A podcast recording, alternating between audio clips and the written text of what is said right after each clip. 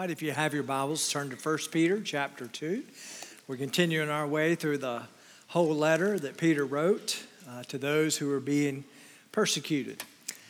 You know, as we grow up, we hear about superheroes with supernatural abilities. Some who are able to communicate with marine life, some who have mastered the use of spider webs, some who have extraordinary strength, some who can fly, some who are faster than a speeding bullet. Of course, the last one is a reference to Superman. You know, Superman, um, when you really think about him, if you know the whole story of Superman, uh, and of course, this sermon is not about Superman, okay? I'm just using it, okay? But anyway, Superman, if you really think about it, he was an alien. He, he was from another planet.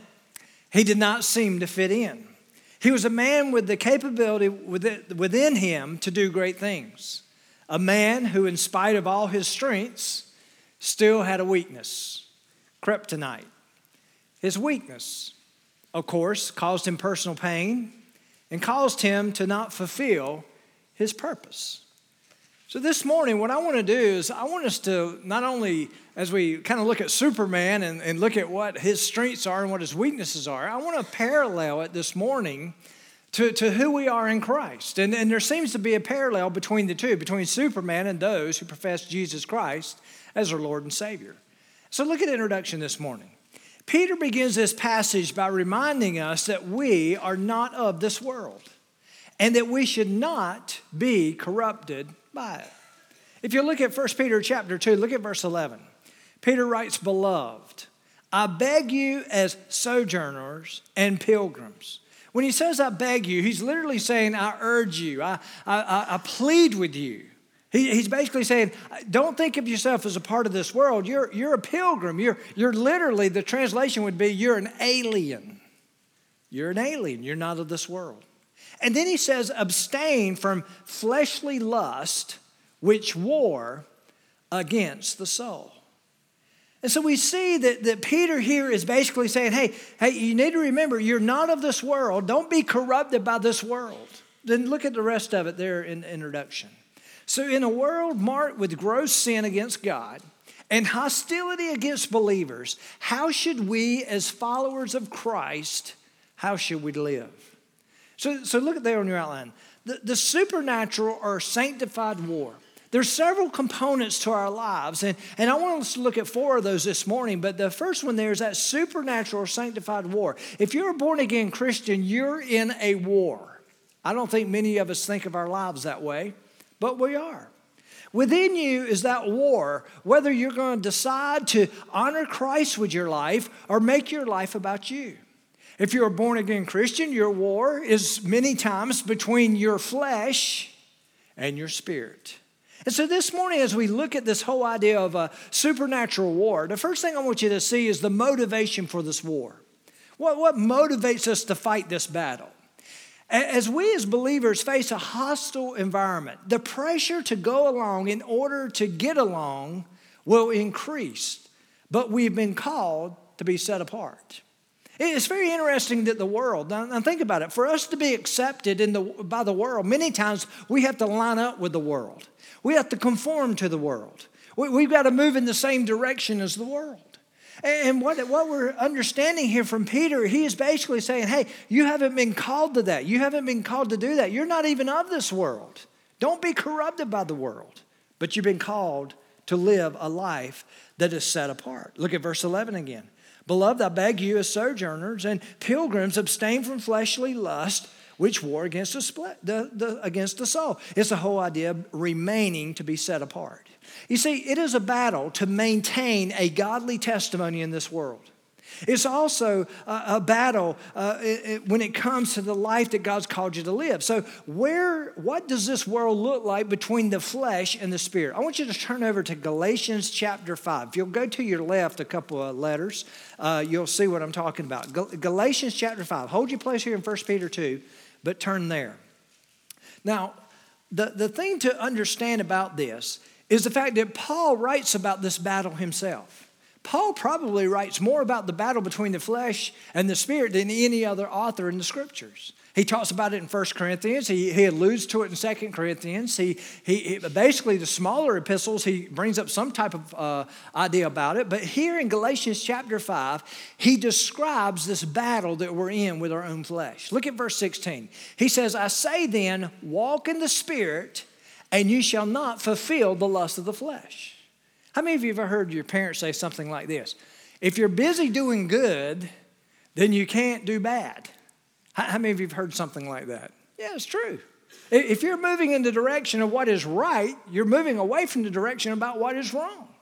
And so basically, what Paul was telling us, he's saying, you know, walk in the Spirit and you will not fulfill the lust of the flesh. For the flesh lusts against the Spirit. That word lust, it literally means wars against the Spirit, and the Spirit against the flesh. And these are contrary to one another. That means they're not moving in the same direction, so that you do not do the things that you wish.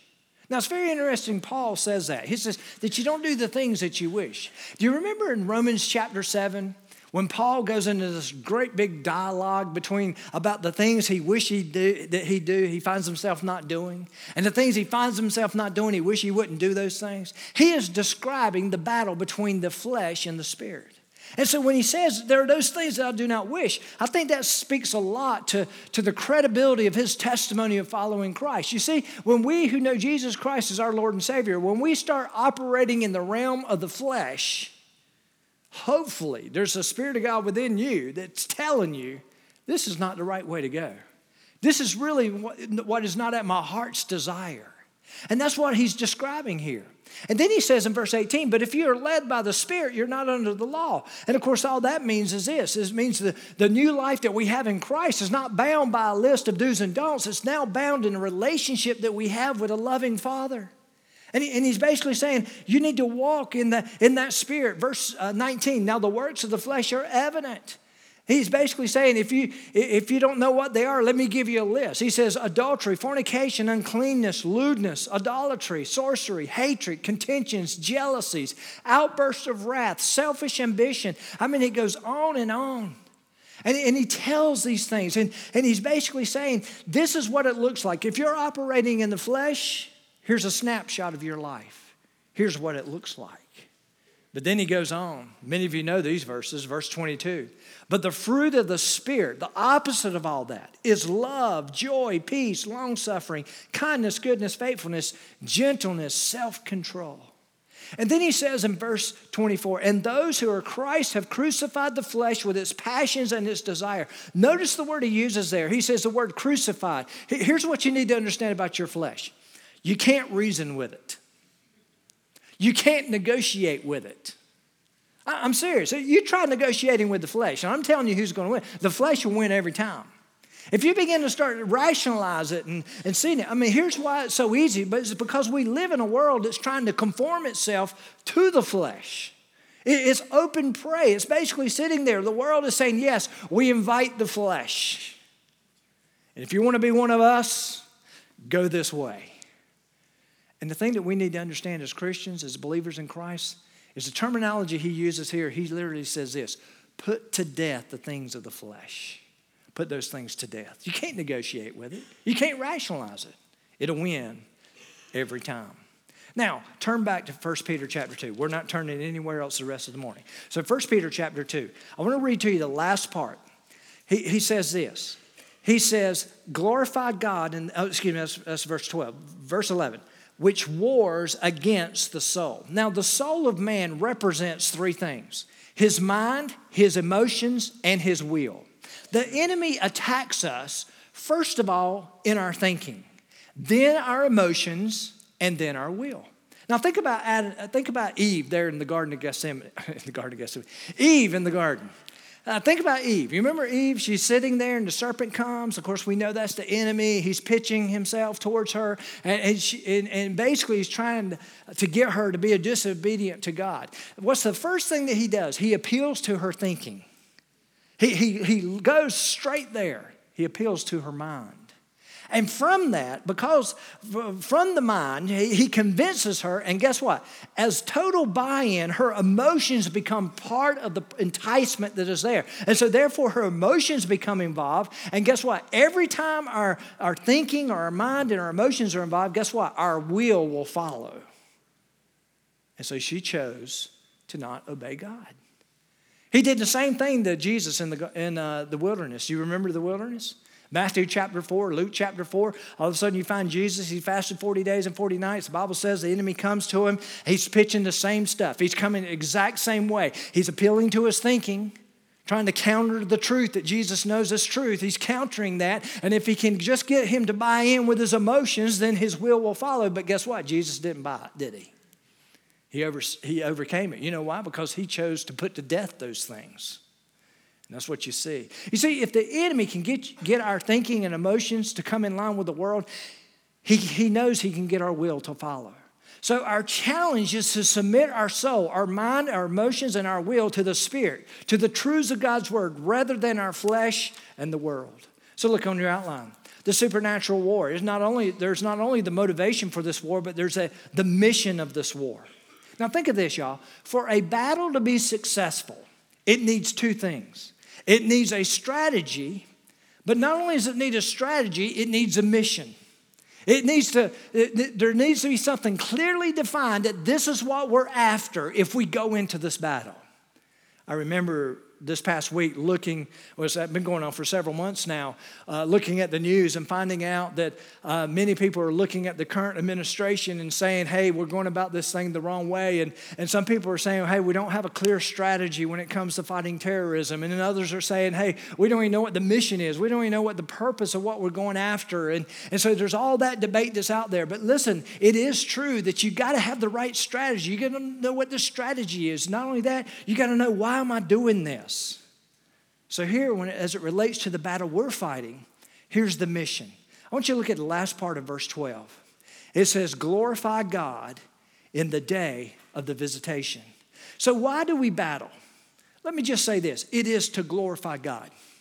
We battle to glorify God, but He builds on that premise, and we'll talk about this in just a moment. Listen, let me say this as we look into it.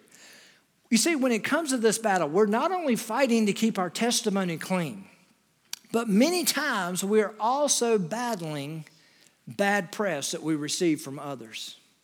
How, how many of you have ever heard, heard people speak, heard of people who spoke ill of you? All of a sudden you're talking with one person, they're telling you what someone else is saying about you.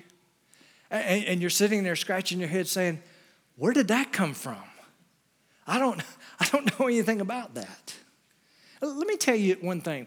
When you choose to live a godly life, when you choose to, to, to live a, a testimony before the Lord, and, you're, and that's being exercised out in the workplace or at school or wherever you find yourself, do you realize that that is a threat to those who are not living that way? Did you know that? It really is.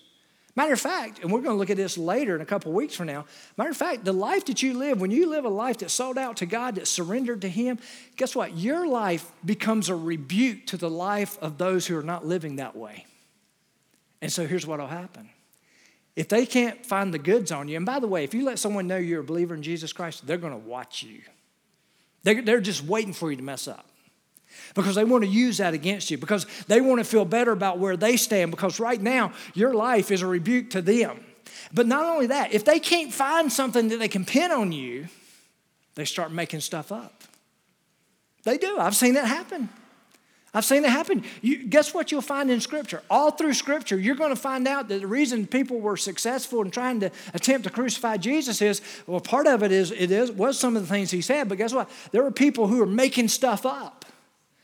The reason many of the disciples died was because people were making stuff up. They couldn't find anything against them, so they started making stuff up. Got the attention of the government, and guess what? They were executed. But that's what people do, that's what the world does. If you tell others that you're a follower, you're going to be watched. Even though you momentarily may be falsely accused, the strategy of godly living will succeed. Look at verse 12. He says, having your conduct honorable among the Gentiles. When he, the word Gentiles here, most of the time in Scripture, it's a reference. You, of course, you have Jews, okay? And then the rest of the people are Gentiles. You have Jews and Gentiles. In the context this is written, this is talking about, when it refers to Gentiles, it's talking about unbelievers. It's talking about those who have not found the truth in Christ. And so here's what he says Have your conduct honorable among those who are lost, that when they speak against you as evildoers, they may, by your good works which they observe, glorify God in the day of visitation. Let me just say this the day of visitation is, a big, is going to be a big day in the future. Let me tell you about the day of visitation. The day of visitation of the Lord means this it means judgment is coming. It is when God comes to, to fix everything. All the misunderstandings, all the evil that had been done, he is going to settle the score once and for all. So, some of you who are being persecuted where you are right now because you testify and profess Christ as your Lord and Savior, guess what? There's going to come a day of reckoning when it's all going to be made right. All going to be right, made right. We see it right here in this text. Next, the supernatural witness the object of this witness. Of course, the object of the witness is the Lord. Now, as I read these next verses, now this is going to blow your mind, but as I read these next verses, I want you to remember to whom Paul is writing, or excuse me, Peter is writing. He is writing to those who are persecuted by the government. He is writing to those who many will go to trial, be found guilty, and possibly executed. All this because of their testimony of following Christ. So when we read these next verses, Peter is writing to those people. Look at what he says here in verse 13. He says, therefore. Now, the word therefore, of course, is making reference to what's already been said. He said, you're, you're not of this world. You're an alien. You need to walk like it. Don't let the world corrupt you. Uh, oh, yeah, by the way, there's going to be people going to speak ill of you. He says, Therefore, submit yourselves to every ordinance of man for the Lord's sake, whether to the king as supreme or to governors as to those who are sent by him for the punishment of evildoers and for the praise of those who do good. What he's saying here is this when God established man, he actually also ordained the government to do what it does. The government is to provide justice. That, that's, that's what the government is supposed to do. Now, we've had governments who have been very corrupt over the, the generations of man, over the history of man. We've seen that. We pointed out. We've seen where they've been very unjust. They've gone after people, and that's what was taking place in the first century. But yet, Peter is reminding them listen, you look up to, there's an authority structure that is over you. Now, think about that as you, as you, as, as you look at this. Now, so not only do we see the object of this witness, the objective of this witness. Now, this is where it gets tough to understand. Look at verse 15. He says, If you recognize that authority, especially the authority of king and of the king and those who are over you. He says, verse 15, verse 15, for this is the will of God that by doing good you may put to silence the ignorance of foolish men. And then he says this, as free yet not using liberty as a cloak. He's speaking to Christians here at this point. He says, You're free, but you're not using liberty as a cloak. That means a covering for evil doing or for vice, but as bondservants of God. Now, what he's saying here in verse 16 is this Don't let others' actions give you an excuse to do evil or to be bitter. Now, let me just say this the Bible promises if you've professed Christ and you live the life He's called you to live, and you're salt and light to this world, the Bible promises, it tells you you're going to suffer persecution. Not everybody's going to like it, they're going to come after you. And the thing that we need to understand here is what He says in verse 16. He says, Don't let that be an excuse for you to do evil. Don't let that be an excuse for you to become bitter. You stay above it. So look on your outline. The objective of, the witness, of this witness is to bring light. The whole reason we need to stay above all that is because there's a higher calling on our lives. We don't need to get mixed up in, in fleshly pursuits. We don't need, we need to realize we're not of this world. We need to realize there's a clear mandate that's placed upon us. We are to be set apart. But not only that, we need to bring light to those who are lost. Look at what he said. Look at the verse here on the screen. Luke 9 23. Jesus once said this If anyone desires to come after me, let him deny himself and take up his cross how? Daily and follow me. Let me tell you one thing about our selfish, fleshly nature. Every day we got to wake up with the idea of putting it to death. Because if we don't, we're going to fall right into the trap of the enemy. If we don't, we're going to fulfill and conform to this world. And we literally have to make a distinction to, to, to, to, to crucify the flesh. But that's what Jesus says. If you're going to follow me, it requires this. So this verse implies that out of our life, that, excuse me, that our life is not about us, it's not about our personal comforts, it's not about our rights. It is a life that makes Jesus known. Now, let me tell you one thing about the good old United States. We are all about personal rights, aren't we? There's not hardly any, any day that you turn on the news that you're not hearing about what our rights are as Americans. And how many of you are grateful for our rights? I'm very grateful for our rights. But did you know that we we really don't deserve any, any rights? We, we really don't. So, I think so many times, well, we deserve, we're Americans, and therefore we're justified, and we have all these rights. Guess what? There's a higher calling on our lives than us having rights. Did you know that? That's hard to get your mind around. Listen, from God's perspective, the only thing that matters to Him about our life is this that we glorify Him and that we bring light to darkness.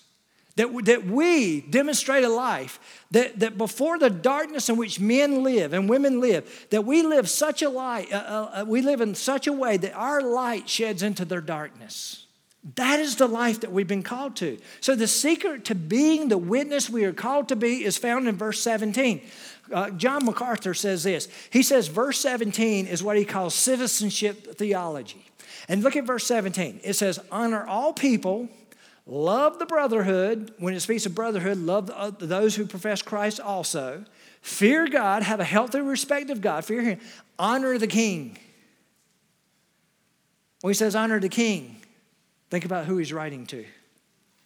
You mean I'm I got to honor someone that's trying to possibly execute me? That's what you're seeing here.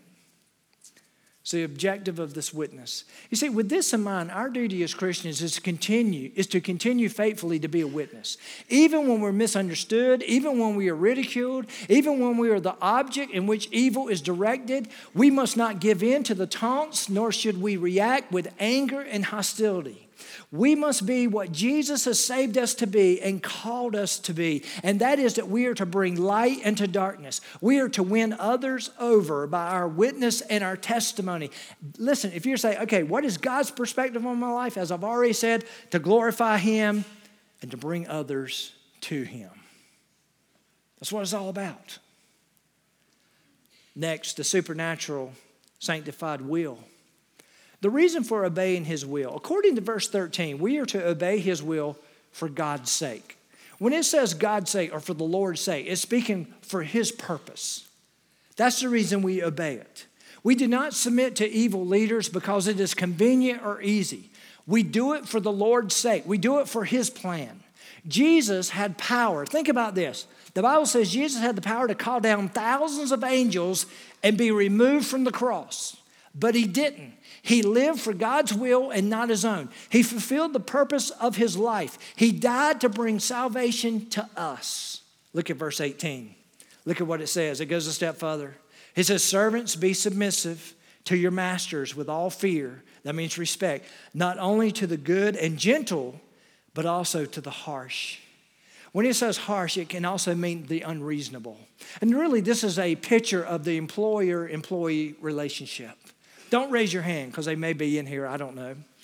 But how many of you have ever had to work for an unreasonable boss? Unreasonable, harsh, made no sense, some things that were coming out of his mouth or her mouth.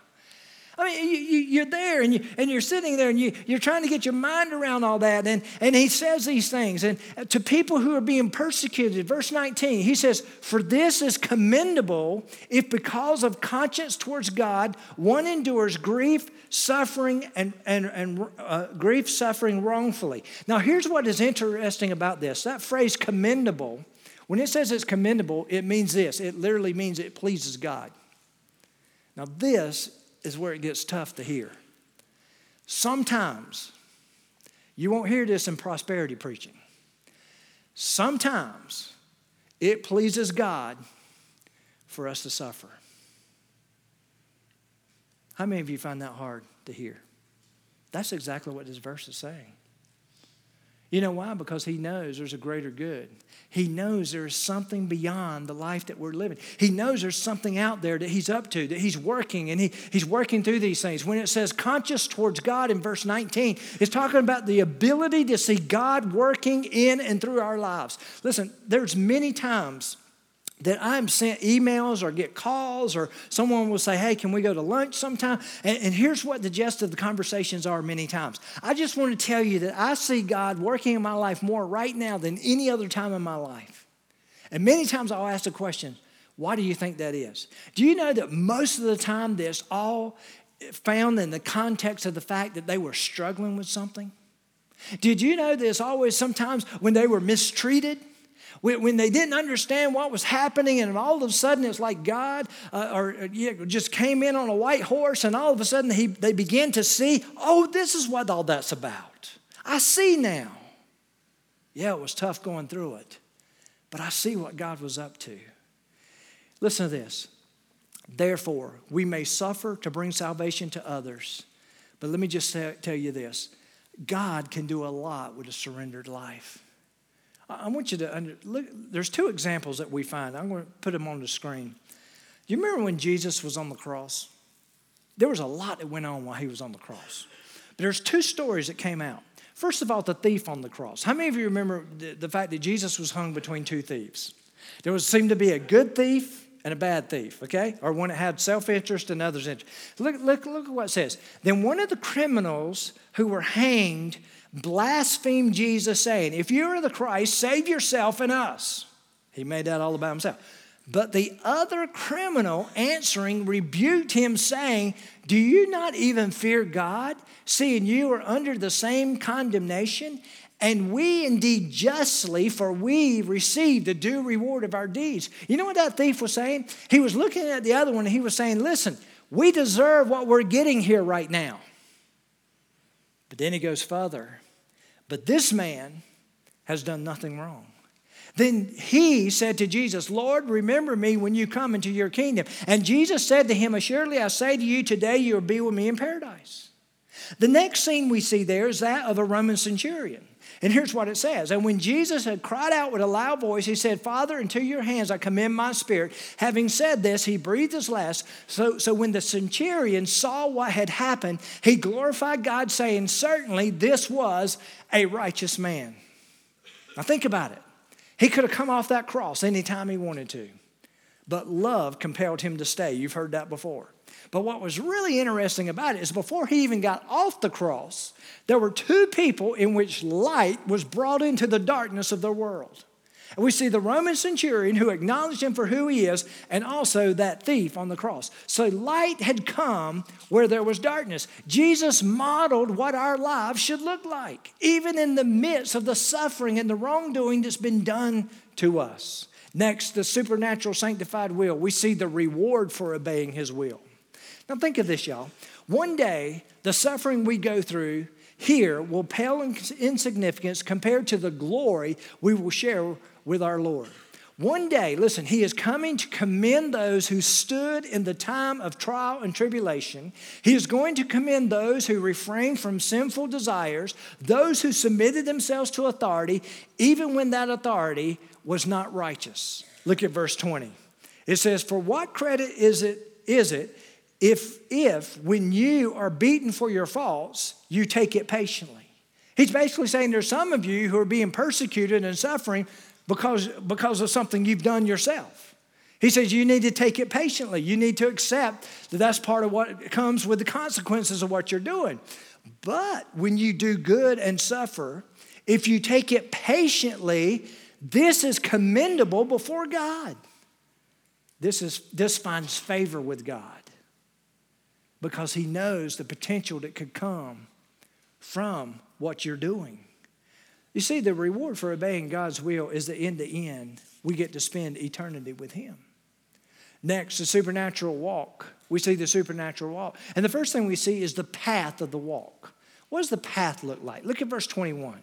It says, For this you were called, because Christ also suffered for us, leaving us an example that you should follow in his steps, who committed no sin, nor was deceit found in his mouth, who, when he was rivaled, did not rival in return. When he suffered, he did not threaten, but committed himself to him, to God, who judges righteously.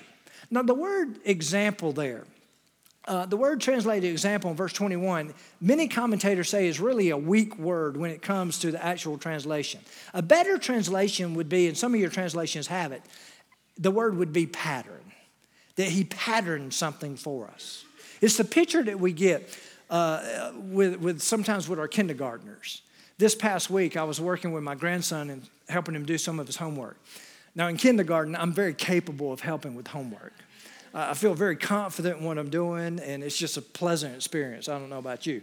But anyway, he brought home, he, on the way home from school, it was the first time I had a chance to pick him up from school, and I went, and man, I tell you. Anyway, he, he gets in the car. He says, Guess what, Granddaddy? I said, What? I learned how to write the number four.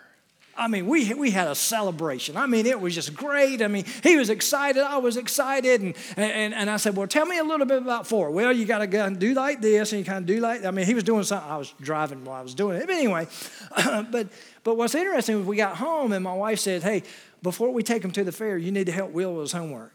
Of course, I'm sitting there like, Oh, man. You know. Of course, when I told Will, guess what? He said, Oh, man. But anyway, we sit down and, and, and I looked at this and I had already studied what this meant.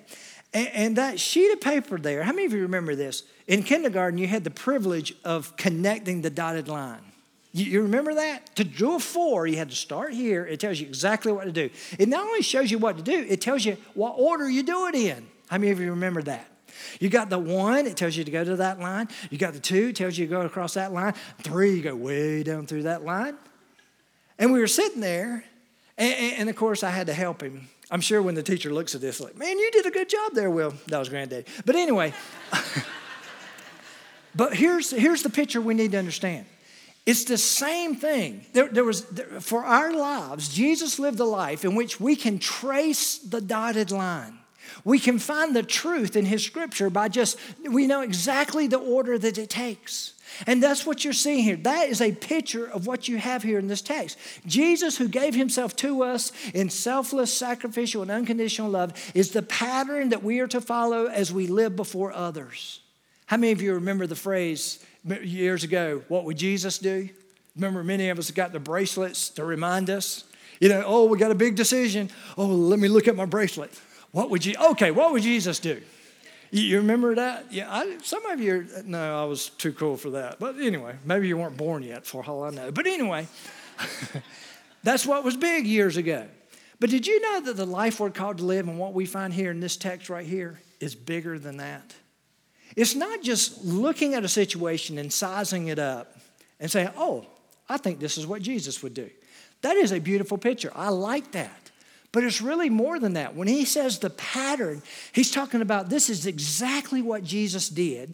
And if you will surrender your life to him, submit to him as your Lord, and you follow him wholeheartedly, guess what? Your life would just naturally flow in that direction because the Holy Spirit is leading you. It's not a matter of taking a step back and saying, I wonder what Jesus would do. Your life is already moving in that direction.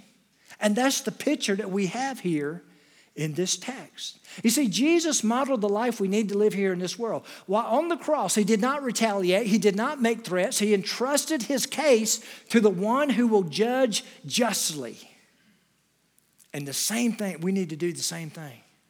You know, so many times, here's what we think I'm with you. We've all responded this way before. Someone does us wrong. Tell you one thing, I'm gonna get them. I am getting them. It's going to happen. We even go home and we make the declaration to our family they're going to get it. How dare them do this to me? That's not the picture that we see of Jesus hanging on the cross. Not the picture. What's interesting about all that is the fact that what we need to do is just like what Jesus is going to, he, he's going to allow his Father to judge justly. So now, here's what we need to do. We need to be thinking, oh no, we're not going to handle it. We're not going to do it. We're going to get God to get them. So we go home we say, God, I understand. You tell me I can't respond, I can't retaliate. Get them. That's just a spiritual way of looking at it. It's the same thing. But we're trusting Him to do something. Someone has said this. I think this is a great quote. The path or pattern Jesus left us was a serving life, a suffering life, and a life of power under instead of power over. You see, we live in a world in which people want the power over. We are called to live a power under. Next, the supernatural walk, the path of the walk. But secondly, the provision of the walk. You see, Peter concludes these thoughts by writing that Jesus' life, though by outsiders looked like defeat and failure, was really the most successful and triumphant life ever lived because he perfectly followed the will of the Father. Look at verse 24. Who himself, Jesus, bore our sins in his own body on the tree, that we, having died to sins, might live might live for righteousness, by whose stripes or wounds you were healed. For you were like sheep going astray, but now return to the shepherd and overseer of your souls. What he's saying here is his suffering and death provided our forgiveness and our redemption, made possible for our new life, which in return, listen, gives us a victorious life. Now, because of God's plan fulfilled by Jesus, there are benefits with salvation. We should, we should live a life that benefits others that they may come to salvation no matter what they do to us. Listen to this story. I'm going to close with this story. I want you to listen to the prayer of a Korean pastor named Yang Won Sun. Here, here's his prayer. Listen closely. And I thank God that He has given me the love to seek, to convert, and adopt as my son the one who killed my two sons. You see, the missionary Edmund Clowney notes that these were the words of, of the Korean pastor. You see, the year was 1948. The place was the town of uh, Suncheon. A band of communists had taken control of the town for a brief period. While they had control, Pastor Sun's two oldest boys were executed. Their names were Matthew and John. They died as martyrs, calling on their persecutors, persecutors to have faith in Jesus. When the communists were driven out of Chain Sun, a young man of the village was identified as the one who had fired the murderous shots. His execution was ordered. Pastor Son, father of the two murdered sons, requested that the charges be dropped. And not only that, and that Chae Son be released into his custody for adoption. He, he became, listen, this, this murder became the son of the pastor and a believer in Jesus Christ, all because of that action. Can you, can you imagine something like that? Someone kills. You watch it take place. They kill your sons. Your two sons who, who live for God. For many of us, we'd be mad at God at that moment and possibly would even turn our back on Him, but He embraced God and all that God had. He had the proper perspective. I believe He was living out exactly what we've read here this morning. And he saw that his life was on a grander scale than what he could see and what his emotions would feel and how he would feel about what's going on in his life. And all of a sudden he looks and the man was brought to trial and he stands there and he says, I ask that the charges be dropped. And not only that, I want to adopt him as my own. Can you imagine that? That blows my mind. I don't know if I could do that. But y'all, that is the life that we've been called to live. Here's the application this morning Is this supernatural, sanctified reality evident in your life? What is the condition of your testimony before others? If I were to go to where you work or go to where you go to school, and I were to ask, What do you think of such and such? Would they say something like this? Well, I tell you one thing, they're, they're, just, they're, they're just good. He's a good guy. Man, the jokes we tell around here, he just falls right in line. And, and I'm telling you, he, he's even got better jokes than we do. He just loves life. He just falls right in line with everything that we do. He's such a good guy. Or would it be something like this? You know something? That guy comes at life a little differently. That, that guy, he, um, you know, it, it's, I don't see life quite the way he sees life. And it's, it's very interesting that, that sometimes I'm kind of threatened by the life he lives. It's almost like he's judging me, but he never judges me. It's just something about the way he lives his life. And I'm going to tell you, I, I've never seen anything like it in my life. Do you know what that is? That is light encountering darkness. That is the life God's called us to live. Third question does, it get, does your testimony get the attention of others with the possibility of introducing them to Christ? Y'all, that's what we've been called to do to glorify God and to bring others to Him, to bring light into darkness. Would you stand to your feet, please? Father, we just thank you for your word this morning and thank you for this challenge. Lord, if there's someone here today that doesn't know you as our Lord and Savior, they've never encountered you in the way that, that they can look to you as someone who can save them from their sins and, and bring them into a right relationship with you. Father, I just pray today will be the day that they take a step into this aisle and come and just seek to know who you are this morning. Father, maybe there's a Christian that's here today, and maybe, maybe they're going through a very difficult time in their life, and maybe they're looking at it and they're, they're, they're, they're hurt by it, they're wounded by it. And, and Lord, maybe they're even bitter.